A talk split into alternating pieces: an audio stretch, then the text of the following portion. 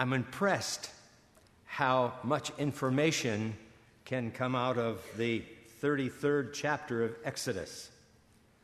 Uh, those of us that had a uh, pre advisory that we may have a responsibility to have a service, uh, I'm sure the other brothers read it several times. I've actually seen some things in it that I had not noticed before.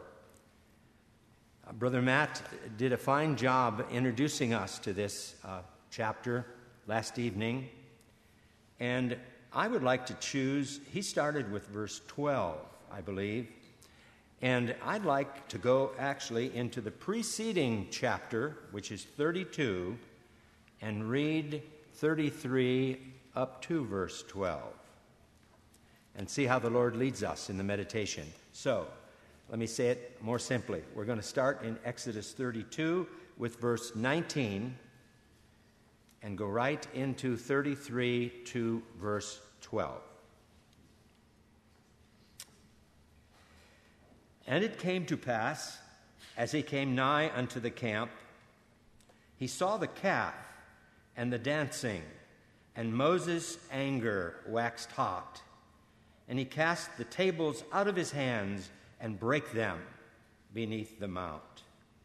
And he took the calf which they had made and burnt it in a fire, and ground it to powder, and strawed it upon the water, and made the children of Israel drink it. And Moses said unto Aaron, What did these people unto thee that thou hast brought them so great that thou hast brought so great a sin upon them? And Aaron said, let not the anger of my Lord wax hot. Thou knowest the people that they are set on mischief. For they said unto me, Make us gods, which shall go before us. For as for this Moses, the man that brought us up out of the land of Egypt, we wot not what is become of him. And I said unto them, Whosoever hath any gold, let them break it off. And they gave it me. Then I cast it into the fire, and there came out a calf. And Moses, and when Moses saw that the people were naked, for Aaron had made them naked unto their shame among their enemies, then Moses stood in the gate of the camp and said, who is on the Lord's side? Let him come unto me. And all the sons of Levi gathered themselves together unto him. And he said unto them, Thus saith the Lord God of Israel Put every man his sword by his side, and go in and out from the gate to gate throughout the camp, and slay every man his brother, and every man his companion, and every man his neighbor and the children of Levi did according to the word of Moses, and there fell of the people that day about 3,000 men. And Moses said, Consecrate yourselves today to the Lord, even every man upon his son and upon his brother, that he may bestow upon you a blessing this day. And it came to pass on the morrow that Moses said unto the people, Ye have sinned a great sin. And now I will go up unto the Lord, peradventure I will make an atonement for your sin. And Moses returned unto the Lord and said, Oh, this people have sinned a great sin, and have made them gods of gold. Yet now, if thou wilt, forgive their sin. And if not, Blot me, I pray thee, out of thy book which thou hast written. And the Lord said unto Moses, Whosoever hath sinned against me, him will I blot out of my book. Therefore now lead the people unto the place of which I have spoken unto thee. Behold, mine angel shall go before thee. Nevertheless, in the day when I visit, I will visit their sin upon them. And the Lord plagued the people because they made the calf which Aaron made. 33. And the Lord said unto Moses, Depart and go up hence, thou and the people which thou hast brought up out of the land of Egypt into the land which I swear unto Abraham, to Isaac, and to Jacob, saying, Unto thy seed will I give it. And I will send an angel before thee, and I will drive out the Canaanite, and the Amorite, and the Hittite, and the Perizzite, and the Hivite, and the Jebusite, unto a land flowing with milk and honey. For I will not go up in the midst of thee, for thou art a stiff necked people, lest I consume thee in the way. And when the people heard these evil tidings, they mourned, and no man put on his ornaments. And the Lord said unto him, Excuse me, for the Lord said unto Moses, Say unto the children of Israel, Ye are a stiff necked people. I will come up into the midst of thee in a moment and consume thee. Therefore, now put off thy ornaments from thee, that I may know what to do unto thee. And the children of Israel stripped themselves of their ornaments by the Mount Horeb. And Moses took the tabernacle and pitched it without the camp, afar off from the camp, and called it the tabernacle of the congregation. And it came to pass that every one which sought the Lord went out into the tabernacle of the congregation, which was without the camp. And it came to pass when Moses went out unto the tabernacle, and all the people rose up and stood every man at his tent door, and looked after Moses until he was gone into the tabernacle. And it came to pass, as Moses entered into the tabernacle, the cloudy pillar descended and stood at the door of the tabernacle, and the Lord talked with Moses. And all the people saw the cloudy pillar stand at the tabernacle door, and all the people rose up and worshiped, every man in his tent door. And the Lord spake unto Moses face to face, as a man speaketh unto his friend. And he turned again into, into the camp, but the servant jo- his servant Joshua, the son of Nun, a young man, departed not out of the tabernacle. Oh, isn't human nature the same? God must have really known, and of course He did. He knows everything before it even happens. When He made man, He probably figured out for all the generations that this greatest, highest creature of all my creation is going to be foolish beyond description. And isn't it interesting, as I'm going to look at a couple of characters in, in this, how that, how that sin, however grave or however mild it might seem to us, but you see, God is not that discriminating. He simply says, all unrighteousness is sin. But the cover up of sin is probably harder on the person that does it, certainly, than, than God who's offended by it, because God expects him to do that. Brother uh, Betts, years ago, uh, Tony Betts, he, he had a little trouble with the English language. And he was talking once about, about people carrying grudges. And, and he said, it's, it's, it's really hard to carry a grouch. Well, he was right on the mark. He just used the wrong word. The difficulty, the burden is on the person that's carrying it. Did you ever stop to think that, that the person that may have offended you probably isn't nearly, uh, doesn't feel nearly as out of place as you do every day since that occurred?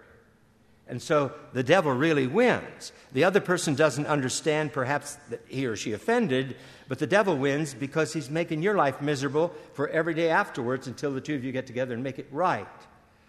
And, and that's, that's mild, loved ones, when we're talking about what really happened here. We have to remember that, that Moses and Joshua, Joshua was his right hand man, young man, like that. Oh, I'm almost as old as Moses was when he saw the burning bush. And I'm awful glad when, when a young man is willing to stand up and say, I'll, I'll go with you, Opa, when you, when, when you go to the pulpit tonight because dad is not here. But the young man went with Moses part way up on the Mount Horeb. And there, the, tabernacle, the, the, the tablets of stone, the Ten Commandments, were etched by the finger of God Himself. And for 40 days and 40 nights, he and, and the man Moses conferred together about these people. And as they descended, and that's where we, we started here, uh, and Joshua was the first to get down. I suppose that's uh, understandable. For me, at least, it is. Uh, Moses was probably slower by then. And, and he said, What's this noise I hear? Oh, loved ones, there are people here who, who, who just are hoping and praying. There are probably some young kids around here who are just hoping and praying that they are not found out. And, and the noise that uh, Joshua was hearing was these people who sinned a gross sin before God, abject idolatry, if there ever was some. And so live it up and, and, and, and, and shout it out. At least that covers up what probably is already in our soul giving us a bit of trouble. Got some folks like that here tonight, probably. Anyway, Moses was furious. And I, and, and I want to talk about uh, Moses. Moses had a short fuse. He really did. Uh, and I guess if, if I'd have been a leader of these people, mine wouldn't have been much longer than his either. And he had put through a lot of difficult times and months and perhaps years uh, with, with, these people. And God didn't have to say to Moses they were stiff necked. Moses knew that already. And Moses was furious, and he realized the severity of this. And one of the things that I had not noticed before in Exodus 32 is what Moses did. And maybe you caught it, maybe for the first time, or maybe not. Maybe I just read too superfluously uh, chapter 32 the last time I did it. He took the calf which they made and burnt it in the fire and ground it to powder and strawed it or scattered it upon some water that was there and said, Drink it. Well, I'm sure there were some Israelites who have a squeamish stomach like I do. And if, if there's anything really distasteful to me, it's the fact that I have to drink something that just doesn't taste like good, cool spring water. Uh, I, I, once had an upper GI series, and you have to drink this, this miserable stuff you think they picked up at a chalkboard somewhere. And and, and so I have my big glass, and, and the lady that was taking the pictures, uh, she, she, she said, Oh, Freund. How do, you, how do you pronounce? Oh, she said, That's like Freud with an N. And then she starts about Sigmund Freud. And I'm, I'm trying, lady, please just take the picture or you're going to get this back and not in a glass. And I wonder how many people, how many of those Israelites would have, and probably did, vomit up that gold that they swallowed in the water. And there's another parallel to that in this room tonight. And I don't know who you are, but God does. In your belly, in, in, in the inner parts of you, is something you'd like to vomit up. But you're not ready to do that yet. Isn't that too bad? That people would choose to be sick when they could be made well. Oh, I remember when our babies were little, I'd this is probably ancient history already in, in the medical field, but uh, when, when the babies had an upset stomach, mama had uh, something called paregoric. I don't know what it is. I only know it's terrible. And she said, You know what? If it's good for the kids, it's good for their father. Uh, just take, take a spoonful of this stuff and, and take it. And she, she knew what kind of a stomach I had. And I, I, I made a mistake. I smelled it first. And I thought, Well, you know, take it. Okay and with a tumbler of cool water, that's probably okay. I took it, right? I can honestly say, oh, and then, of course, it didn't work. So she said, uh, Daddy, did you take the paregoric? Oh, I said, Yeah. She said, Did you take it straight? Oh, uh, no. Well, she said, Here's another teaspoonful. Loved ones, if we're going to get a cure of the bellyache that sin causes us, we need to take God's remedies straight Not watered down, not uh, fancied up, not given different names, but take it straight right from the Father's table of, of apothecary table. And then we go down here to, to, to Aaron. I thought, oh man, uh, if he would be living today, he'd probably be in the political arena. Here is one who, who was really supposed to mind the store while Moses was up conferring with God. He had a job to do to lead the people. And he had a job to keep them on the straight and narrow till Moses got back. And he failed in his job because he listened to the people. Our country, loved ones, is failing to stay on track because leadership is missing and certain people and, and their lobbyists and whoever else they might be are really uh, the puppeteer that's pulling the strings. There are parents.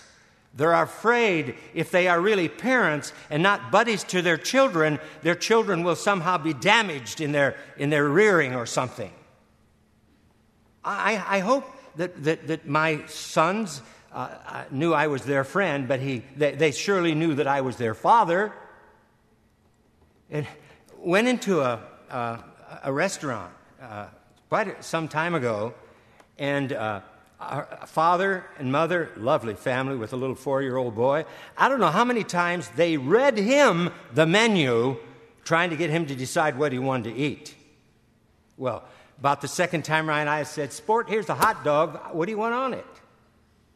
You know, we're not able, as Aaron was not able, to live up to the responsibilities that, that, that, that were given him. I mean, you know what? When, when I read uh, verse 24, I almost chuckled. Uh, you know, listen to this again, will you please? And then it's, it's going to hit home because we do that too. Uh, you know, my grandpa was very, very poor but he had a white fence. He just liked a white fence. But you know what he painted it with? Lime and water. That's a whitewash job. You know how long that fence was nice? Till the first rainstorm came. That's what people do with sin. They whitewash it. And they say, Well, I'm not as bad as the other guy or the other gal right around the corner. I'd never do that. Well, you haven't yet, but you probably will because the devil's going to pull your strings in a way that you can't believe will ever bring you down. But this is what Aaron said. Can you believe? Yeah, you can believe it. It's the Word of God. He's, he's, he's now confessing. And he said, You know, brother, well, he actually called him Lord. He called his brother Lord. I never did that. Called my brother Lord. But he did. And I suppose that I was never uh, uh felt as guilty as, as this fellow felt uh, uh, about what he was supposed to do. His brother commissioned him to do. But the interesting thing is, he said, You know these folks. Let me tell you what they made me do. They, they, they, they, they, they said, Moses, you, you weren't coming back anymore. After all, 40 days isn't that long, but obviously they thought it was. At least it was time for them to make their move. They weren't satisfied with the way God was leading with Moses. And I said unto them, Okay, uh, any of you that have some gold, let me, let me have it and I'll see what I can do. Listen to the rest of that verse. And they, so they gave it me. Then I cast it into the fire, and there came out a calf. Yes, sir. The old cliche, the devil made me do it. I'm not really responsible for this because the devil made me do it. And actually, without Christ, that's true. But how long are you going to blame the devil for it? You see, we can, we can be freed from the bondage of sin. We can, uh, the, cha- the, the, the strings that the puppeteer has on his, whatever that little thing is that he pulls lots of strings with, they can be cut, and they can be cut for good. Maybe some people like to dance when he fiddles. I don't know. But here's one who actually wanted to have his brother believe he just pitched some gold in the fire and out walked a calf. Well, Moses was smarter than that, too. Anyway, to make those stories short, Moses was filled with anger. And I want to contrast that with God in a little bit. It was done very well last night, and I just want to remind you of it. Moses' wrath was kindled here. And as happens so often in the Old Testament, when, when the children of Israel disobeyed, there was bloodshed. And there was in this particular case, too.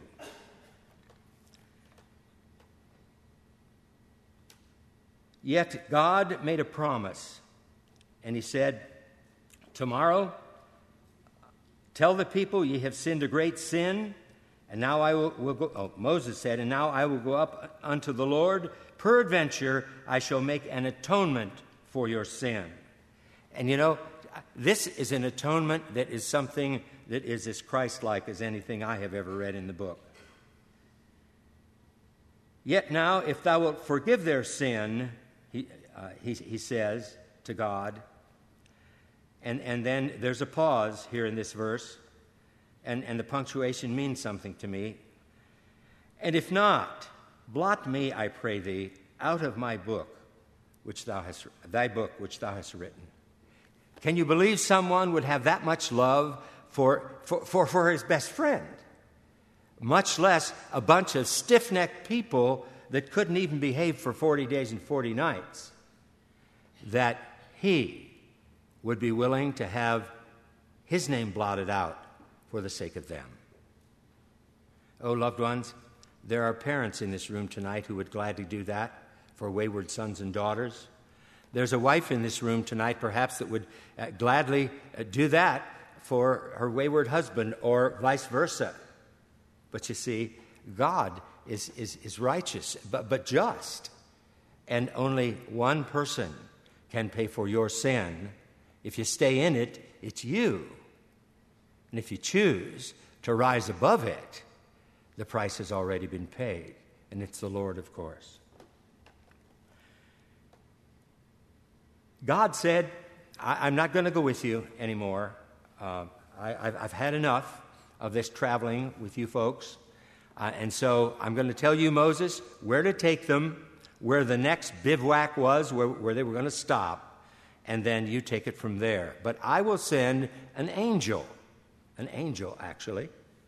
And that's when the cloud and the filled the tabernacle. I found it interesting that Moses took the tabernacle out of the camp a great distance. Mm. What does that say to you? The tabernacle was a place where people were going to meet God. And this, the verses that we read said, you know, the, the, the people were ready to do that, but they were really, uh, it, it, was a tedious thing for them, so they decided we will stay far enough away and so we'll worship God at our own tent door. The only one who didn't do that was Moses and the young man, Joshua, who was his right hand man. And an interesting thing happened. Moses went in, and the cloud uh, filled the place, and Moses conversed with God. And Joshua, the last verse we read, Joshua, excuse me, I, I want to read it. By the way, the pillar, uh, the, the, people saw the cloudy pillar uh, stand at the tabernacle door and all the people rose up and worshiped, every man in his tent door. And the Lord spake unto Moses face to face. Oh, this is beautiful. And the Lord spake to Moses face to face, as a man speaketh to his friend. And he turned again into the camp. But his servant Joshua, the son of, man, uh, of Nun, a young man, departed not out of the tabernacle. Do you know, this, this verse just, just, just floored me. Moses, and, and, and the fact that God would speak to Moses friend to friend as he did, and, and actually Moses changed his, God's mind about what he was going to do with the people, and God forgave him. And you know, those of us that have counseled souls and, and, and, and some really in desperate straits, and we talk about the glory of God, uh, Brother Doug shared with us, I, I think it might have been in our teacher's session, how that he was um, uh, counseling a dying man and how glad he was that he could say to this man who had lived a horrible life that God can forgive you.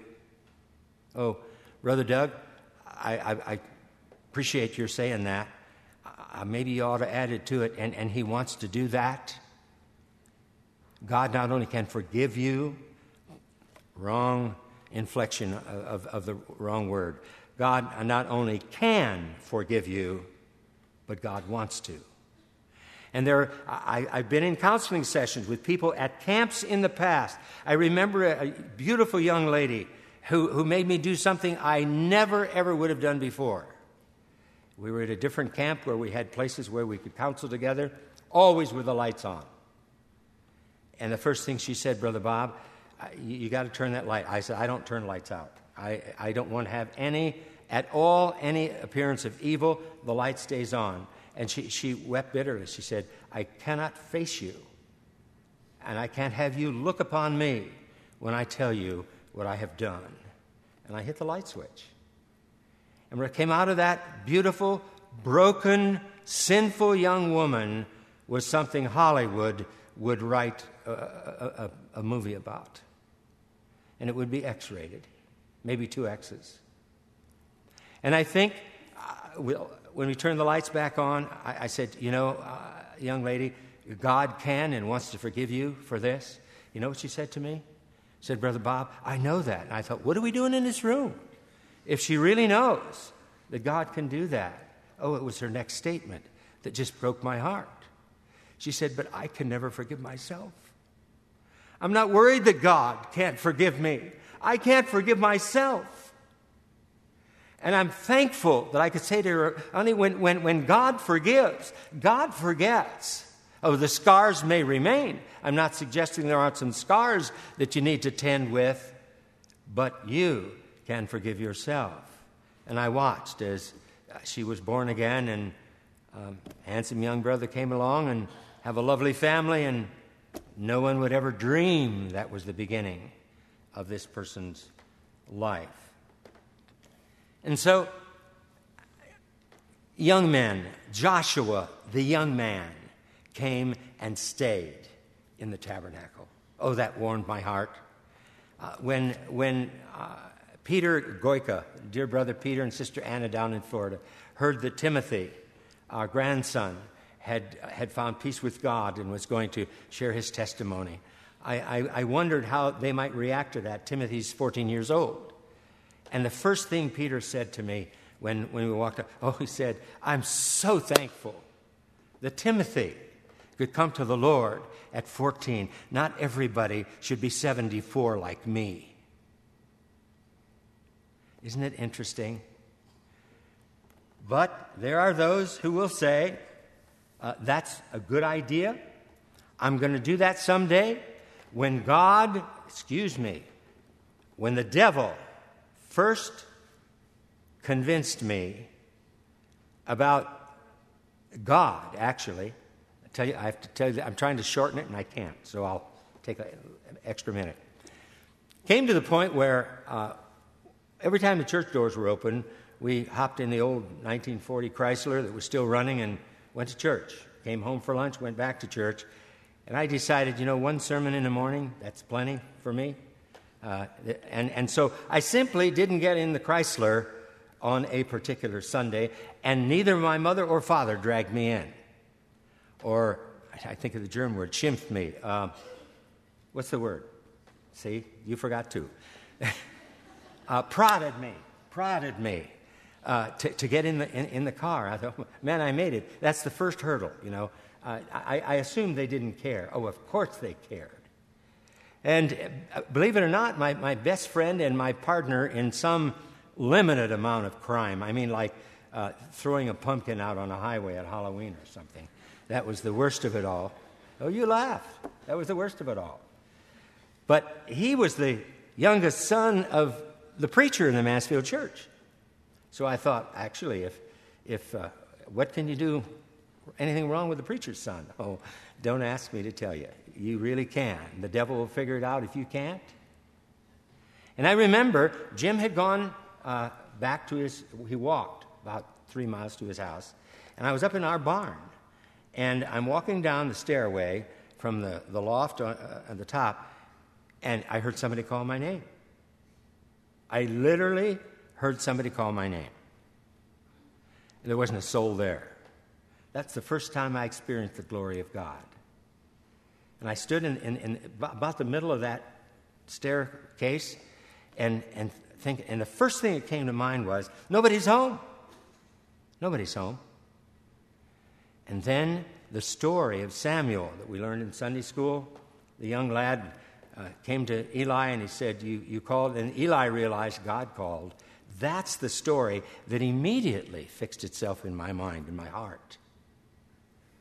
And you know, you know, the devil stood on the same tread that I was on. He said, You know what? That was really God, man. That, that was God. You, you're not hallucinating. That was the voice of God. And someday, you really, you really have to yield to that voice. Someday. Someday. When is that someday? I'm going to read something to you in closing. And I, I don't believe in theatrics, but I want you to do something when I read it. I want you to close your eyes, and I want you to think on these words. The Spirit called. Somehow I knew the voice from heaven came. It beckoned me to come and claim what God had done in Jesus' name. But I was young, and life was filled with foolishness and youthful play. Not now, I said, and quickly turned the messenger of God away. The years passed quickly by, each bringing more and more to do, each moment filled with many tasks that needed done. Before I'm through, God called again. I quickly answered, Here am I. He called to me that day, but I sought neither grace nor help and sent the messenger of God away with scarcely time to concentrate on things that must be done, it seemed I couldn't finish all before the setting of the sun. The whole world seemed to rest on these shoulders I possess. There wasn't time for soulful things that caused my weary heart distress. The golden years came into view just when I thought work had no end. My tired mind and weary soul embraced them as a long lost friend. Now is the time to reap the fruit that years of labor wrought for me. The good times others talked about, the time I never thought I'd see. Then came a voice, familiar now, that called so many times before. Annoyed a bit, I heard him plead with me to seek the kingdom's door. Just when I'm free to follow dreams long years have held at bay. Again I answered, Here am I. Please call on me some other day. Now I am old and quite alone, too frail to follow cherished dreams. My loved ones, busy with their lives, don't care for me at all, it seems. I wait in silent solitude to once more hear the Savior's call. It's been so long since last I heard, I worry he won't call at all. With deep regret and hopelessness, I wonder what each day will bring, or if my fate will always be to cope with pain and suffering.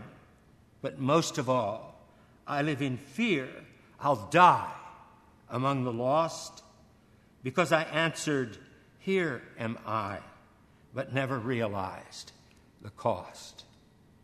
Remember now thy Creator in the days of thy youth, when the evil days come not, nor the years draw nigh, when thou shalt say, I have no pleasure in them.